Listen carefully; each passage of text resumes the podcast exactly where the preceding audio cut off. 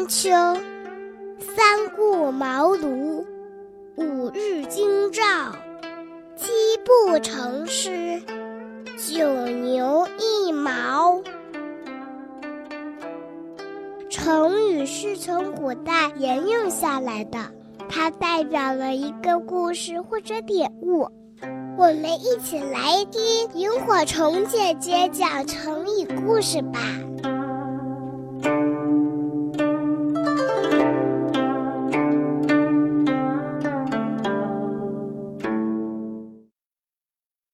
马革裹尸。东汉名将马援，字文渊，扶风县茂陵人，少有大志。他的长兄马况做河南太守，另外两个哥哥也在京师为吏。但马援心智不能居守于章句之间，于是打算到边郡去从事畜牧。偏巧长兄去世，马援守墓一整年。敬事寡嫂，礼貌十分周全。后来他做郡督邮，这是汉朝的一个设置辅佐郡守的一个小官，负责督察属官。有一次，他谢送罪犯到司命府，这个犯人重罪在身，马援很怜悯他，就把他放了。这样，马援也犯了罪，于是他亡命到北方去。遇到大赦之后呢，就留在了当地畜牧，有很多人归附于他，多达数百家都听他的话。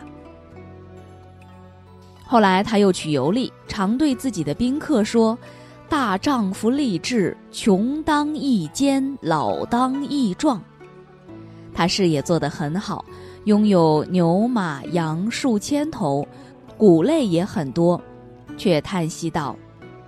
凡直货置产，贵在能施舍赈济，否则只是个守财奴罢了。于是散尽家财给兄弟故旧，自己过着简朴的生活。王莽末年，四方兵起，马援善则明主，归附于光武帝刘秀，立下汗马功劳。建武十九年，平定交趾，因功封新息侯。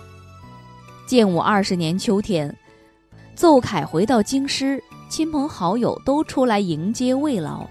里面有个叫孟季的平陵人，以计谋出名，也向马援道贺。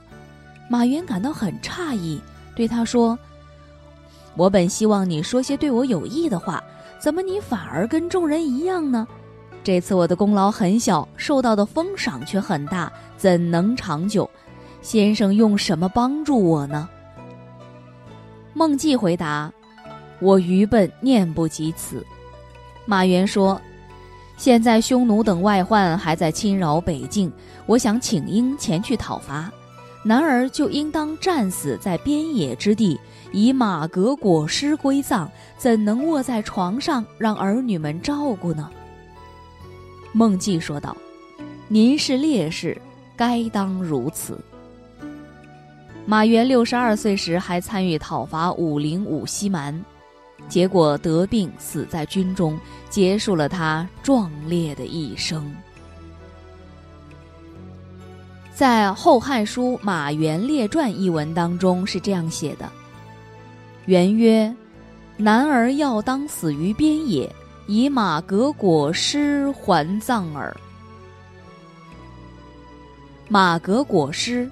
就是用马的皮包裹尸首，后人用来形容力战而死。